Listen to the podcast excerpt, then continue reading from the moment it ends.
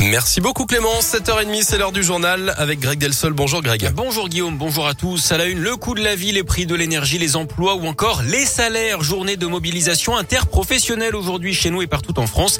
Des perturbations sont à prévoir dans les écoles, les crèches ou encore les transports. Et le mouvement est reconductible selon l'intersyndicale. En attendant, plusieurs rassemblements sont prévus euh, à Lyon à 11h30 devant la gare des Brotteaux, mais également à Villefranche-sur-Saône à 17h place du Promenoir. Le verdict est tombé hier dans l'affaire du double infanticide de l'un. Une femme jugée pour avoir mortellement poignardé ses deux filles de 2 et 6 ans et blessé grièvement son troisième enfant de 11 ans avant de, se, avant de tenter de se donner la mort. Ça s'était passé en 2018 à Saint-Genis-Pouilly. Elle a été condamnée hier à 17 ans de réclusion criminelle.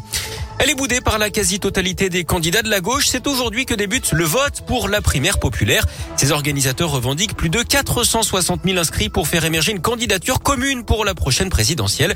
Et parmi les candidats déclarés, seul Christiane Taubira a accepté de reconnaître le résultat de ce scrutin en ligne qui se déroule jusqu'à dimanche. La médecine Made in Auvergne-Rhône-Alpes, c'est le quatrième épisode de notre série sur les entreprises de la région qui innovent face à la crise sanitaire. Aujourd'hui, Radio Scoop met en valeur un traitement contre le Covid, celui de Fabentech, basé à Saint-Priest près de Lyon. Le laboratoire biopharmaceutique fait partie des 25 projets sélectionnés en novembre dernier par France Relance pour relocaliser des produits de santé permettant de lutter contre le Covid. Les explications de Valentin Chenard. Oui, Fabentech développe depuis plusieurs années des anticorps de synthèse, notamment pour l'armée qui y a investi pour trouver un antidote en cas d'attaque biochimique. Les anticorps, c'est ce qui permet à notre système immunitaire de combattre les virus et Fabentech a réussi à développer des anticorps polyclonaux qui, contrairement aux habituels monoclonaux, s'attaquent à tous les variants du coronavirus. Sébastien Iva, le président de Fabentech. La technologie polyclonale va prendre le virus par plusieurs angles, enfin, va attaquer par toutes les surfaces va pouvoir neutraliser le virus et donc euh, l'empêcher de pénétrer dans euh, l'organisme de la personne. Cette technologie serait donc plus efficace pour détruire les différents variants du Covid.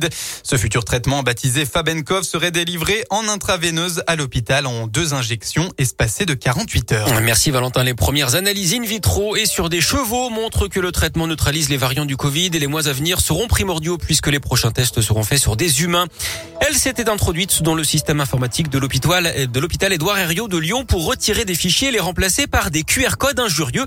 Une ingénieure de l'établissement opposée à l'obligation vaccinale a été interpellée dans l'agglomération lyonnaise. Elle avait également présenté un faux pass sanitaire pour réintégrer son poste. En garde à vue, elle a reconnu les faits, justifié son geste par une surcharge de travail et le refus donc de la contrainte vaccinale. Elle sera jugée dans les prochains mois. On connaît les porte-drapeaux de la délégation française pour les Jeux Olympiques d'hiver de Pékin qui débutent dans huit jours maintenant. Le skieur freestyle Kevin Roland et la championne de ski alpin Tessa Worley ont été désignés hier.